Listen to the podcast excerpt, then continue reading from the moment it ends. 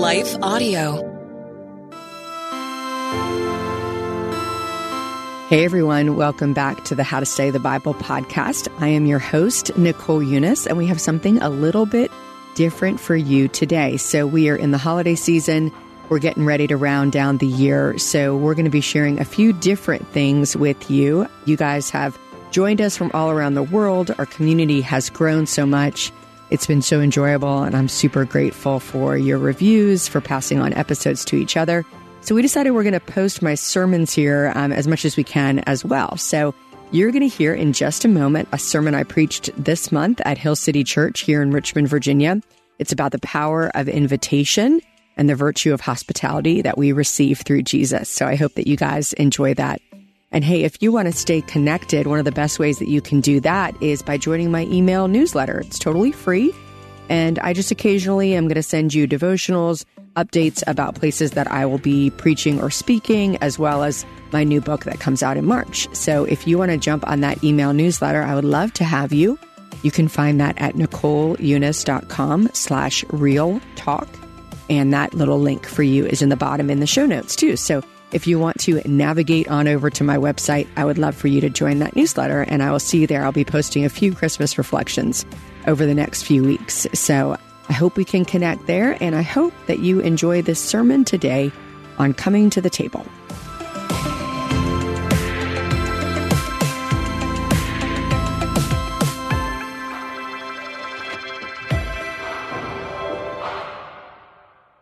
Hey guys, we're here because the Bible has changed so many lives. So just take a second and think about if you didn't have access to a Bible or you weren't even allowed to have one. This is a reality that many around the world are facing, which is why I want to tell you about one of our partners, Cru. Cru has missionaries in almost every country, and they are seeing people come to know Jesus. There's just one thing they're missing a Bible in their own language, and that's where you come in. For only $24 a month, you can provide three people with Bibles each and every month. When you sign up to provide three Bibles with a monthly gift of $24, Cru will also provide meals to 12 hungry individuals through their humanitarian aid ministry. Plus, you'll receive a free copy of my new book, Not What I Signed Up For. Simply text STUDY to 71326 to help today. That's S-T-U-D-Y or visit give.cru.org slash study. Again, that's give.cru.org slash study. Message and data rates may apply and available to U.S. addresses only. Hello, folks. My name is Derek Greer, and I'm reaching out to fellow pastors and church leaders just like you to join me and other Christian leaders and organizations throughout the nation as we come together on June 8th and 9th for National Unity Weekend. Together, we will show the love of Jesus as we serve our communities on Saturday, June 8th, and then preach from a shared text on Sunday, June 9th. To register, go to unityweekend.com. That's unityweekend.com to join us as we unite the church and unite the nation. So good to be together in the house of the Lord. My name is Nicole. I'm part of the team here at Hill City, and I didn't reset my notes. So just a moment, please. There we go.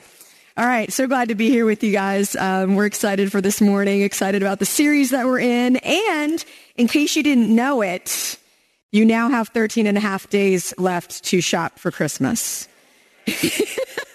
so I bring that to the, our attention because I'm hearing this, like we're hearing this worship song and I'm like, oh gosh, God, you're so good. You're so generous. You're so kind. And then two hours from now, we'll be back like in our humanity, just like trying to live out this life, trying to live in these bodies that God has given us, in these expectations that we have. And man, is there a time where there's more expectation than Christmas?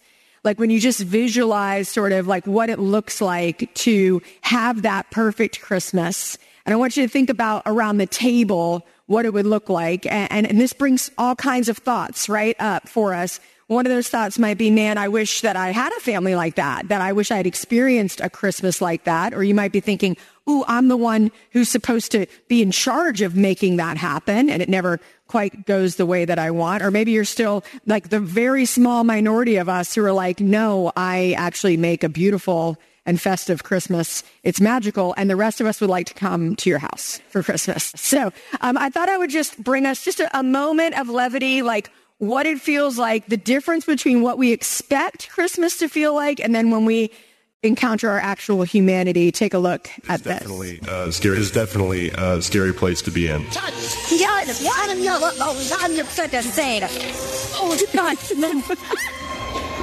What's the matter? It's shattered. The glass shattered. Sarah, be careful. No one's going to the hospital today, right? Are they brown or are they burnt? They're toasty. I don't know. Don't let the wine go to waste.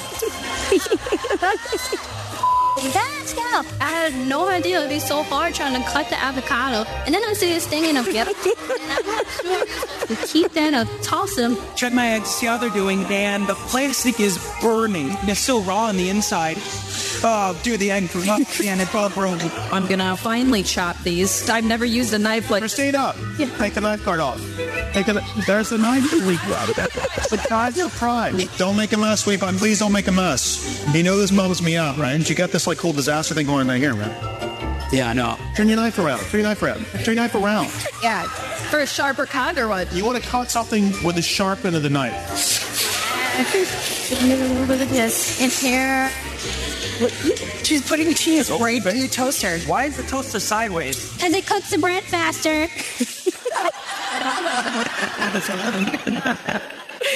Oh, there's what we want, right? And then there's what we actually experience. And because of this concept, I just, I wanted to bring this up because this is what I feel like in my own life. Like I want these things. I want to be a person who is hospitable, is open to people. And we're talking about this idea of inviting people in. And then I think about things like this.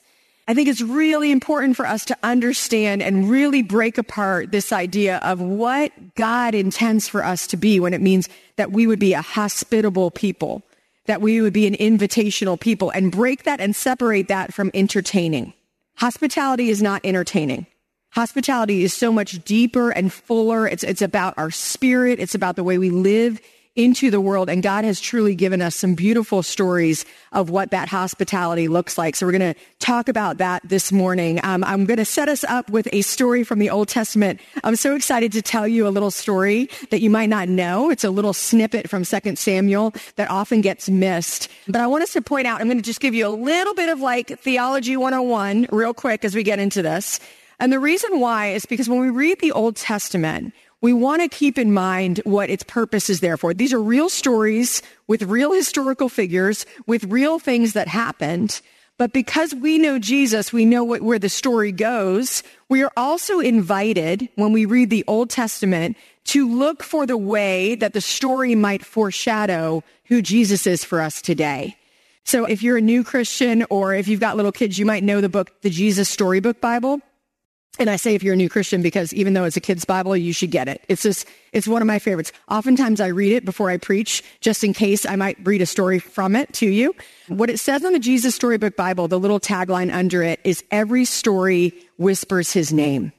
And so as we read this story together from 2 Samuel, I want you to keep in mind that not only are we going to read a story about a historical thing that happened, but that our good and gracious God, who is outside of time, knew that the way he prompted King David to respond in this story would be something that we would be talking about today. That we would still be inspired today by this ancient story because of what it teaches us about who Jesus is for us and what it teaches us about how we are meant to show up in the world. So we're going to do that through 2 Samuel chapter 9. So a couple of things, just like some good to know things that we're going to get into as we check out this story. So this is a few good to knows about this idea that the person we're going to read about today, who's King David, that this guy, King David, is a foreshadowing of who Jesus would be. So here's a couple of things to know about David and Jesus. Number one, they're both descendants from the tribe of Judah. So David is named in the genealogy of Jesus. So when we read the story of Jesus' birth, you'll see that there's a list of names like where did Jesus come from? And David is in that lineage, so they're related. Second thing, Jesus is often referred to as the son of David in the New Testament. David was the best expression of a king that Israel had. Israel was never meant to have a king. God was meant to be their king. But of the kings, David sort of is this best expression. So when Jesus is often called the son of David as he teaches and moves through the world, royal lineage, David was a king of Israel. And this Messiah who's coming was expected to be from the royal line of David. And so the New Testament presents Jesus as the fulfillment of this, this king, this line. I love this one, this idea of a good shepherd, that Jesus and David are connected as good shepherds. David was a shepherd before he was a king. David is also the one who wrote most of the Psalms. So you may know Psalm 23, the Lord is my shepherd. David started as a shepherd, and Jesus is often called the good shepherd. And you see stories where Jesus sort of refers to himself as that good shepherd. So we have that shepherd analogy. Victorious. David was known for his many victories. One you might know about is defeating Goliath early in his years. Jesus is also our ultimate victor over sin and death through his crucifixion and resurrection. And then there's this prophetic connection. David's writing these Psalms. He writes all of these Psalms, these poems. And what we see in these poems, inspired by the Holy Spirit, is that David wrote things that specifically happened to Jesus, that related to Jesus. So they're considered prophetic words about who Jesus, this Messiah, would be and what would happen to Jesus in his earthly life. So there's that prophetic connection as well. And this is my favorite one, this last one, this Davidic covenant. The idea here, this happens just two chapters before the story we're going to read, is the idea here is that David has sort of established himself and he's created safety in the kingdom and he prays to God and says, God, I have this beautiful palace and you have nothing. I want to build you a temple. And in the, in the back and forth there that we're not going to get into today, God says to David, I will establish your line forever. Your kingdom will have no end. Well, if you've like watched Game of Thrones, you know every kingdom has an end, right? So the idea that David's kingdom, this David, this human who was going to live and die, would have no end did not come true, was not fulfilled except in Jesus.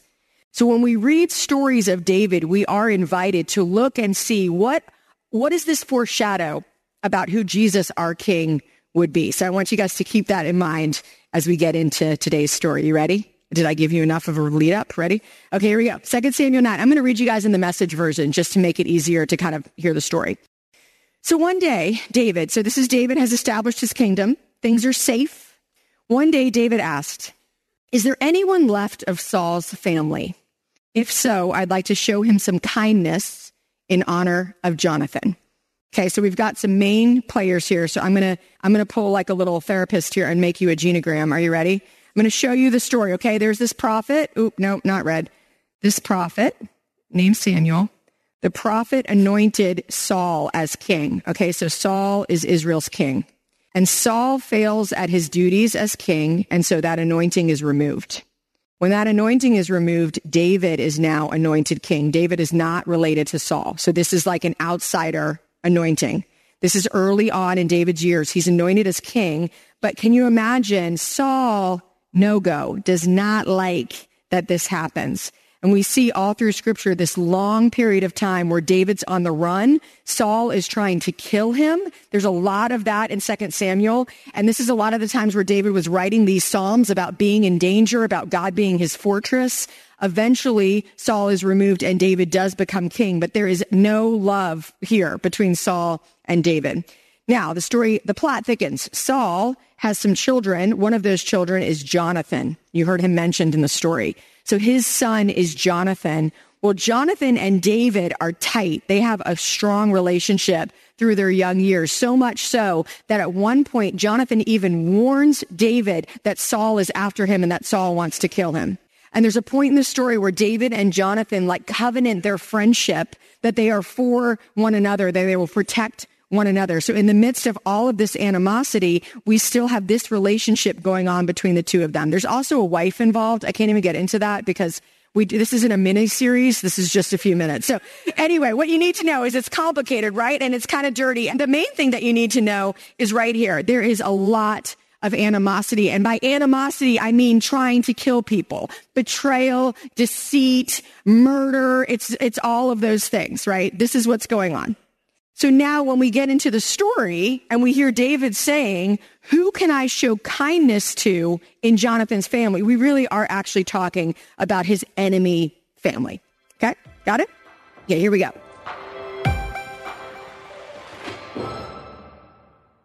Hey guys, we're here because the Bible has changed so many lives. So just take a second and think about if you didn't have access to a Bible or you weren't even allowed to have one This is a reality that many around the world are facing, which is why I want to tell you about one of our partners, Cru. Cru has missionaries in almost every country, and they are seeing people come to know Jesus. There's just one thing they're missing a Bible in their own language, and that's where you come in. For only $24 a month, you can provide three people with Bibles each and every month. When you sign up to provide three Bibles with a monthly gift of $24, Cru will also provide meals to 12 hungry individuals through their humanitarian aid ministry. Plus, you'll receive a free copy of my new book, Not What I Signed Up For. Simply text STUDY to 71326 to help today. That's S-T-U-D-Y or visit give.cru.org slash study. Again, that's give.cru.org slash study.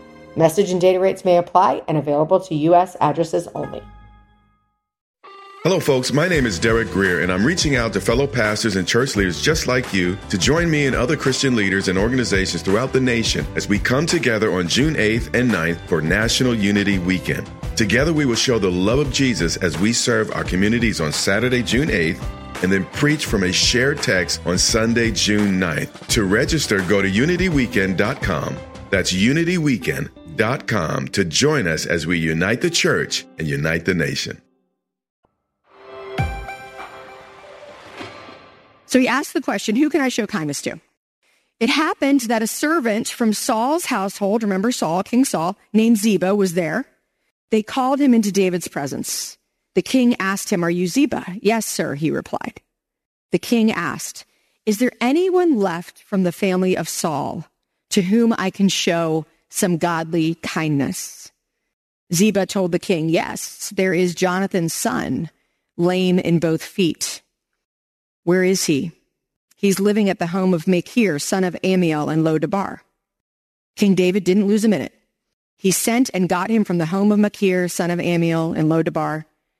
When Mephibosheth, son of Jonathan, who was the son of Saul, came before David, he bowed deeply, abasing himself, honoring David. David spoke his name, Mephibosheth. Yes, sir. Don't be frightened, said David. I'd like to do something special for you in memory of your father, Jonathan. To begin with, I'm returning to you all the property of your grandfather, Saul. Furthermore, from now on, you'll take all your meals at my table. David then called in Ziba, Saul's right hand man, and told him, Everything that belonged to Saul and his family, I've handed over to your master's grandson. You and your sons and your servants will work his land and bring in the produce, provisions for your master's grandson. Mephibosheth himself, your master's grandson, from now on will take all his meals at my table. Ziba had 15 sons and 20 servants. And all that my master the king has ordered his servant, answered Ziba, your servant will surely do. And Mephibosheth ate at David's table, just like one of the royal family. Mephibosheth also had a small son named Micah.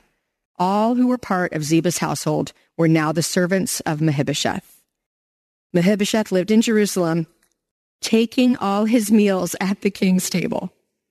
He was lame in both feet. Four times, actually, I said three in the last service, four times in this story, it tells us that Mephibosheth was invited to eat at the king's table. Two times, it tells us that Mephibosheth was disabled. Now, back in the story, a few chapters back, we actually learned that in fleeing from being killed, because again, Game of Thrones, it was normal when the king left his throne, it would be normal to like kill everybody in the family so that nobody can claim or try to, to make a coup on the throne. So in fleeing from that, this nanny was holding Mephibosheth. He was five years old and there was an accident. And that's why he was disabled. And we know from the story that obviously he was far away and sort of put away in some ways into this other household. And we hear in this story over and over again, now he will eat at my table. So I want to talk about what's going on here at the table and what happens here when David comes onto the scene and what he does. And this is sort of our main point here. We're going to look at this hospitality that David offers. And what I think is the point for us is that hospitality is a holistic welcome in spirit and in service. Hospitality is not just service, and it's not just an attitude. It's not just a way of being. It's actually both.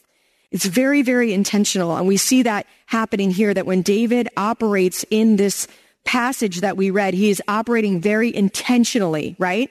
So we know in the story there's this previous commitment that he's made to his friend Jonathan. And he has this moment where he's getting his affairs in order and he intentionally takes action to, to live out that promise that he made. He goes to actually seek out, how can I make sure that this promise is fulfilled? We see David operating from some values, right? And, and in some of my work and leadership and stuff, we talk about values all the time. And one of the things I think I, gets shared a lot is like, hey, pick your values. Like everyone has personal values, or maybe you have some family values. And I just want to make sure that we're not confused about what the family values are as people of faith. Like those were already set for us. I mean, we can have our other little things that we might love, but the reality is if we're following Jesus, we are called to some values. And one of those values that, that has nothing to do with your personality or your temperament or your ability to set a great table is your hospitality. That actually this spirit of welcome in our spirit and in our service is what we're called to do. And we see David doing that. He sort of intentionally reaches out to say, what can I do to extend kindness? What could I do to see? Is there anything I can do for this this person that I loved who is not with him anymore? Like, is there anything I can do for this family? David is intentional. When it comes to our faith, we don't have to be confused about what God values, but we do have to be committed to practicing what God actually values. I love this picture here. Anyone got a guess? There's only one answer. Who do you think this is? You got it. Oh my gosh, we went from the Old Testament to the New and you went with me. You got it right. That's the answer. This is Jesus. This is a piece of art um, sort of depicting Jesus feeding the 5,000. And if you remember that story in the New Testament, Jesus comes off of this boat and he starts to teach and to heal people and the day stretches longer and longer. And the disciples say to Jesus, send all these people away because they have to eat. And Jesus is intentional with his hospitality. And he says, no, we'll, we'll feed them. There's this, there's this action that comes out of the value of hospitality that actually does impact our everyday life. It does make us different and it's not entertaining. It's a way of being in the world that says, I am here to be a welcoming spirit and to bring a welcoming service to the way that I live my life. A few weeks ago, I was traveling and I had a chance to stay one extra night, sort of to recover from this big teaching opportunity that I was in. And so I was staying at a nice place and I left to go get a sandwich. And when I came back, they had, it was like a nice enough place where they do like a nighttime service, you know, like the thing you wish someone would do for you every night, like just turn down your bed and put a mint on the pillow. And I came in and they, someone, some beautiful angel had wrapped every one of my cords up with a little Velcro strip, like my computer cord and my phone cord. And I was like, who is this person who sees me and knows me? Like they must have walked in and said, this must be a very chaotic woman. I must I must find a piece of Velcro and organize her cords for her before I leave this room. And I, I think about that. I wish I knew who that person was. I wish I could tell them I am a preacher in Richmond, Virginia, and I talked about you because you, you impacted my life. Like you, you showed me a spirit of hospitality that is intentional, that notices things far beyond what, what needs to be noticed. It's a small thing, but it's a meaningful thing. And I, I, don't know if you've ever had someone who, who's done that, like a person who knows when you're hungry and they bring you a snack, or, or a person who sees that you seem distressed when you normally aren't, or a person who, who holds your hands. Of Venus and I were just talking between services and she held my hands. And like those intentional acts of saying, I am here with you. I am present with you. I see you. That is hospitality. That is not entertaining. And it's a beautiful part of what God calls us to. David was intentional and Jesus is intentional. Secondly, hospitality is gracious. I know you guys have heard me say this over and over again if you've been at Hill City because it's just like the best word in the Old Testament. It keeps showing up. And this word that shows up again in this same passage, when David says, who can I extend kindness to? That Hebrew word is hesed. That word means grace. H-E-S-E-D, Hesed. The reason why Hesed is such an amazing word when it shows up is because the word signifies I'm going to extend a family relationship to you where there is no family relationship. I'm going to act as if you are in my family even when you are not in my family.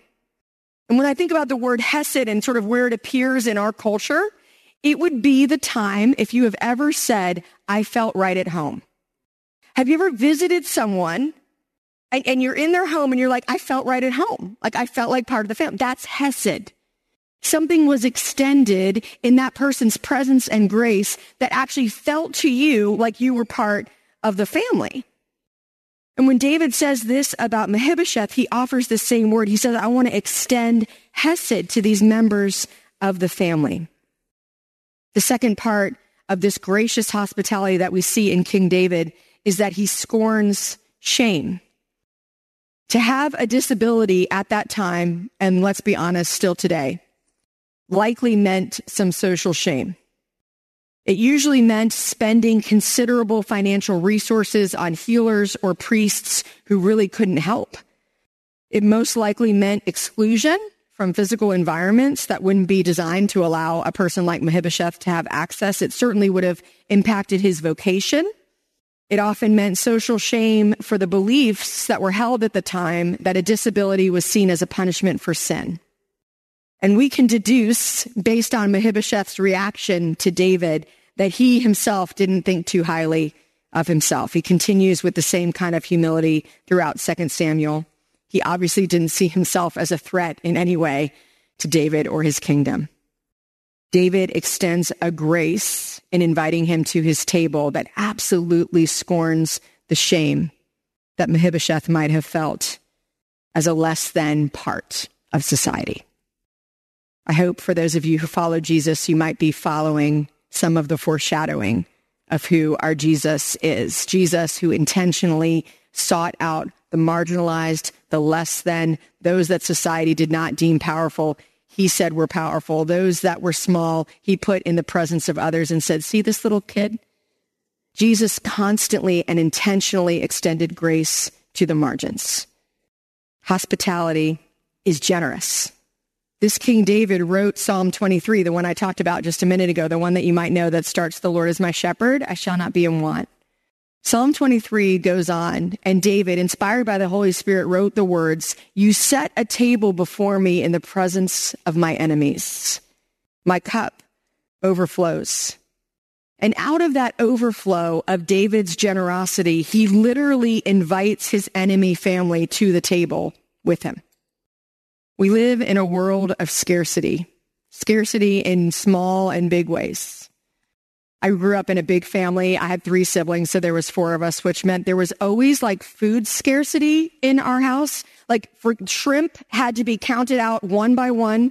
I asked my daughter the other day, I'm like, do we, do we have any like scarcity in our family? She goes, cinnamon rolls cinnamon rolls. There's always like a problem. I remember watching a family, we were babysitting a family and it was like the crescent rolls were a big deal. It was like, you know, it's my week to get one and a half crescent rolls. You know, you live, we live in this life where scarcity is a part of the story. And my mom, I grew up in a very generous home. My mom was extremely hospitable, always opening the doors. And, and, and I learned at an early age that even in a world of scarcity, we can choose to believe there will always be enough. We can choose to say at the end of where I think I can go with the way that I live my life, the way I invite people in, God is going to meet me there with more. But sometimes even in that, my mom would whisper to the kids, family hold back. That's FHB. That's when you let other people eat first. And you hope God's going to show up with the rest of the food because there's not enough for everyone. But guys, there was always enough for everyone. There was always enough for everyone. And I, I feel like in my mom's spirit, there was always like joy that we were going to run out of food. There wasn't anxiety. It was like a sign that we've opened our hearts and our home in a way that allows all these people to be here. That's Hesed. That's grace. That's generosity. That's what God means when he calls us to be people who are generous. That gratitude for who God is and what he's done in our life is actually what leads to real generosity. Not, not obligatory generosity. Not, I got to do this to be a good person, but actually like an overflow of generosity. This same David, he wrote these words in Psalm 8. And I think about this overflow of generosity coming from gratitude. Listen to the tone of gratitude in this psalm. When I consider your heavens, the work of your fingers, the moon and the stars, which you have set in place. What is mankind that you are mindful of them? Human beings that you care for them. You've made them a little lower than the angels and crowned them with glory and honor. You made them rulers over the works of your hands. You put everything under their feet, all flocks and herds and animals of the wild, the birds in the sky and the fish in the sea and all that swim the paths of the sea. See, David seemed to know that out of God's creation, out of God's abundance, out of God's goodness, his actions flowed from there. They didn't flow from a, from a, you do this for me and I'll do this for you. It was out of the goodness and the graciousness and the generosity of our God that his own grace came from that place. So Mephibosheth took all his meals at the king's table to sit at the king's table was very significant, which is why it's repeated again and again. It's not just about like, hey, we're having our friend over for dinner every night. No, it actually signified something much more. So here's what you want to know about the table, the king's table. This is a picture of Queen, the Queen's table. This is Queen Elizabeth's table. Can you imagine being invited to a table like this? And to be invited to the table was incredibly significant, particularly in the Middle East today. Still, it still remains the same. And here's a little bit of what it means to be invited to the table. To be invited to the king's table meant a mark of honor and favor. It signified the person receiving the invitation was esteemed and held in high regard by the king. It was actually a gesture of respect. Imagine that. To be invited to the king's table was a sign of an elevated social status. It was a way for a king to acknowledge and include individuals of importance in his sphere. To be invited to the table created an alliance of loyalty and support. It was a way of saying, this person's with me. It might be about a political alliance, but it was also a way to build relationships with influential figures.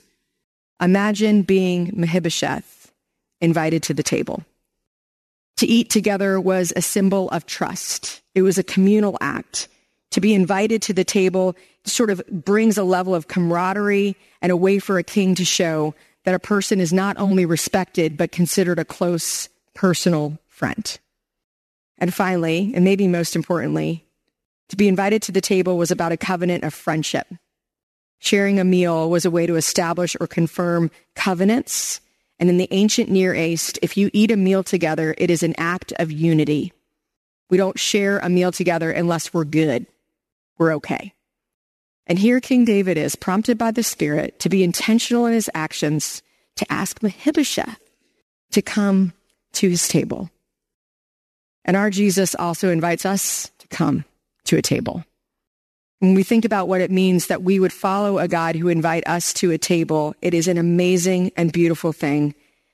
And so we want to take a minute and we're actually going to take a pause here for a second to listen to a story here from our own community that I think really beautifully represents what a spirit of hospitality feels like and how it's received. So just know this story is about Hill City, but if you're here visiting or you're with a friend, this isn't just about Hill City. It just happens to take place here. This is actually a story about what a community of people who embody a spirit of hospitality actually look like. So take a look at this video. In 2014, we relocated to Richmond and we came here from another community where we had a lot of church and we really lost that church and lost that community when we first moved to Richmond. So then seven years ago, our daughter was. She was, yeah, she was just a couple months old. Yeah, tiny. Yeah, and so um, that's when Matt and Emily had reached, put a post on Facebook about them going to Easter service. And so we're like, sure, like, let's go to Easter service. That would be fun. I'll never forget um, after the service, the Lamberts, they like turned around and they were so excited to meet us, just welcomed us with open arms and Yeah. hugged on us. They ran up to us almost after the service and wanted to say hi to our, our baby. And Yeah. But it was just, it, was that click. Well, it just was different, right? Like, Yeah. like there was something about Hill City when we went there the first time, and and continuing where, like, it didn't feel churchy, I guess if that's a word. Just people who enjoyed being around each other, and it wasn't just an obligation to go to go to church on Sunday. Our journey grew too. So we had our first child, and then when we had Lydia, like the church stepped up there too. So when our second child was born, she was born medically complex with lots of extra things going on. She was still in the hospital when Cara and some of the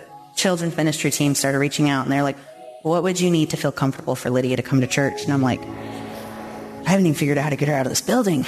Um, and within a week, I got an email that was like, we have so-and-so who's trained for the trach. Um, and they got us the Ambu bag. It's hanging in the nursery. And I'm just like, okay, I don't know how we're to get home, but I know that she's welcomed here.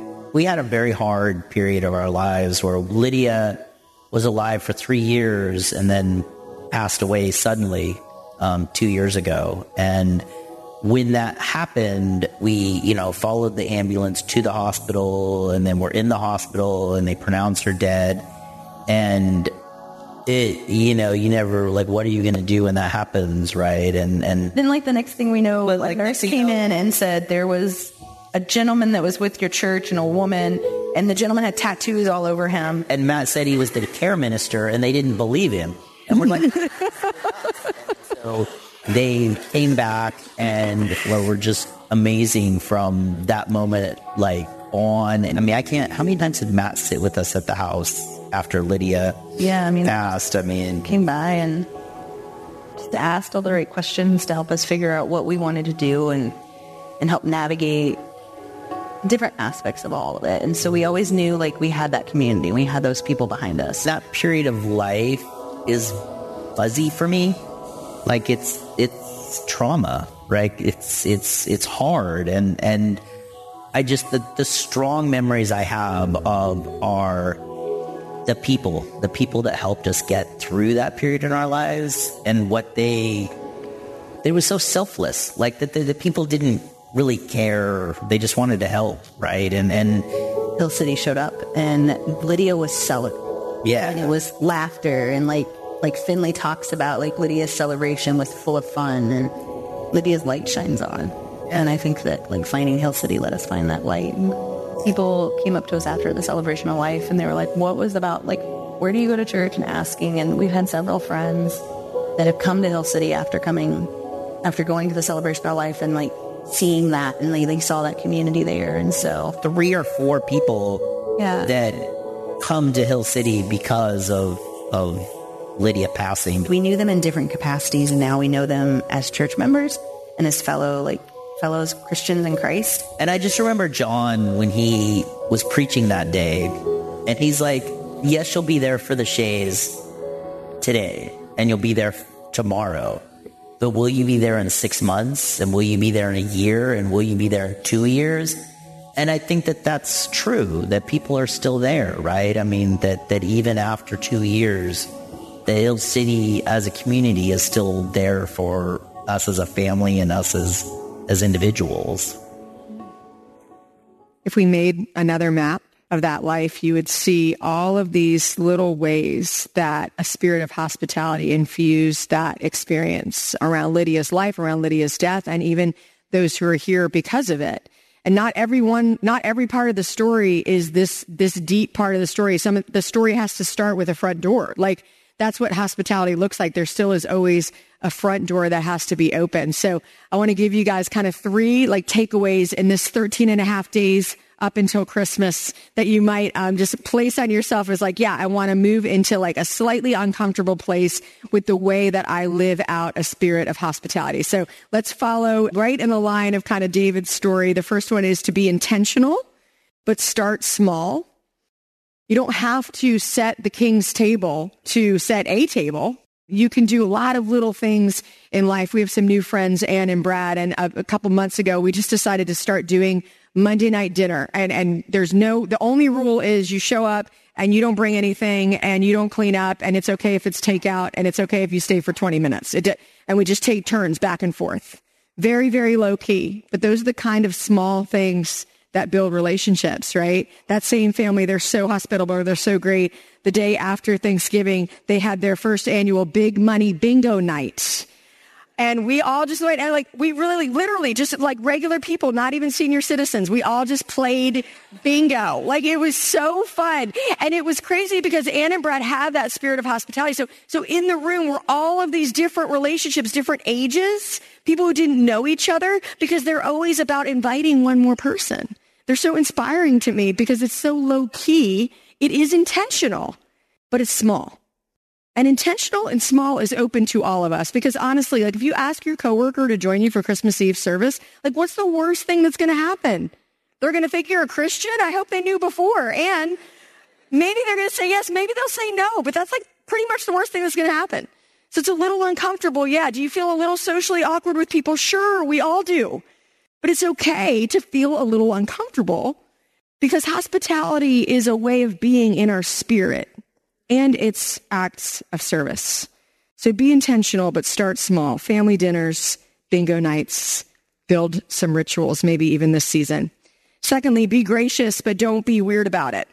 What do I mean by this? Well, a true heart of grace actually comes out of our deepest acceptance that we ourselves are the ones who don't deserve a seat at the table, but that Jesus himself has extended that seat to us, that we ourselves are the ones who are vulnerable and weak and needy, and we ourselves are the one who experience shame, and Jesus is the one who removed that, and he invited us to the table.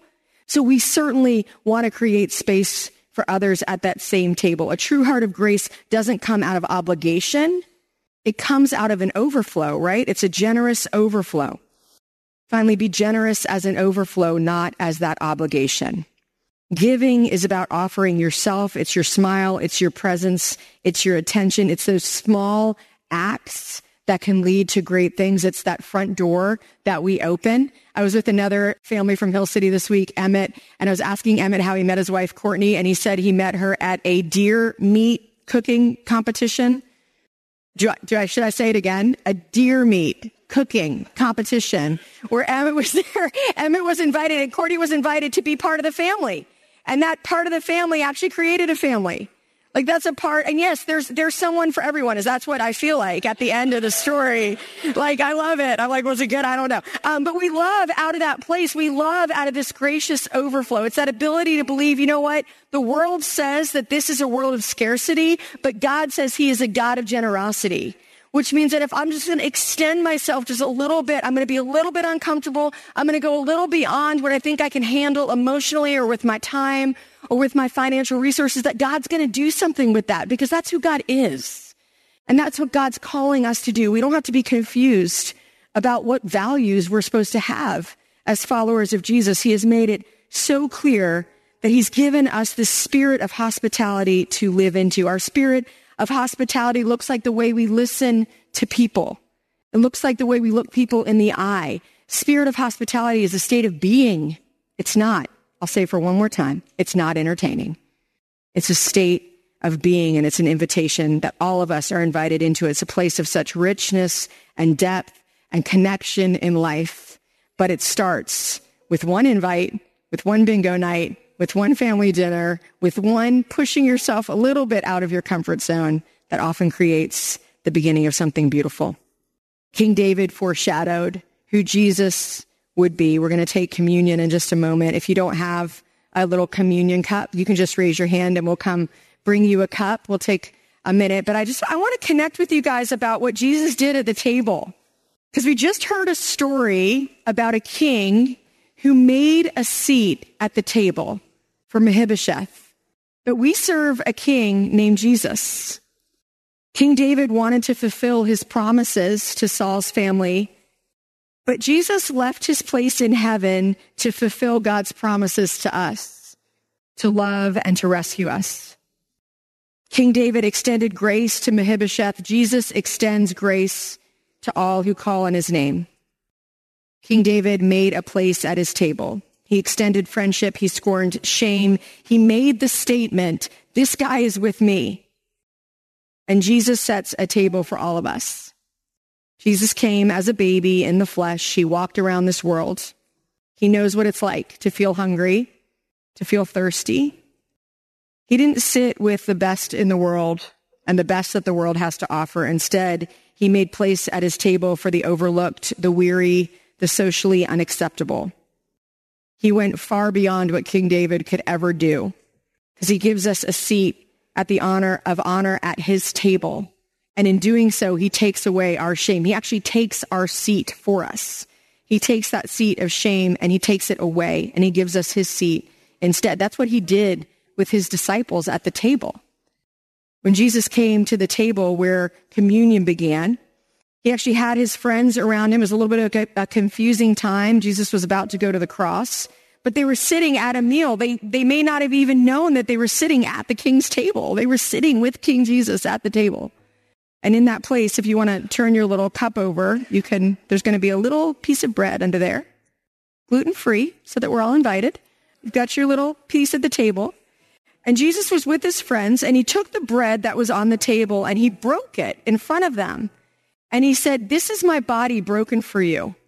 Do so in remembrance of me. Why did he say that? Because he was actually going to be broken. His body was going to be broken for his people. He was going to make a new promise in which he would remove the seat of shame and replace it with a seat of honor. And he says, I'm the only one who can do that. I am the way, the truth, and the life. If you come to the Father, you come through me. Come through me to the table. Go ahead and take and eat. And then Jesus took the cup on the table. And he held the cup and he said, This cup is a new covenant made in my blood for you. Do this in remembrance of me. What Jesus was saying is there's a new way to live and love, and the only thing that you can do at this table is come to it. I'm going to do all the rest. And when we come to that table, we scorn that shame and we say, Yes, Jesus, we want your life for our life. Take and drink. When we drink of the cup, we celebrate these truths. How to Study the Bible with Nicole Unice is a production of Life Audio and Salem Media. If you like what you heard today, please take a second to rate and review the podcast in your favorite podcast app so that more listeners like you can find the show. For more faith filled, inspirational podcasts, visit us at lifeaudio.com.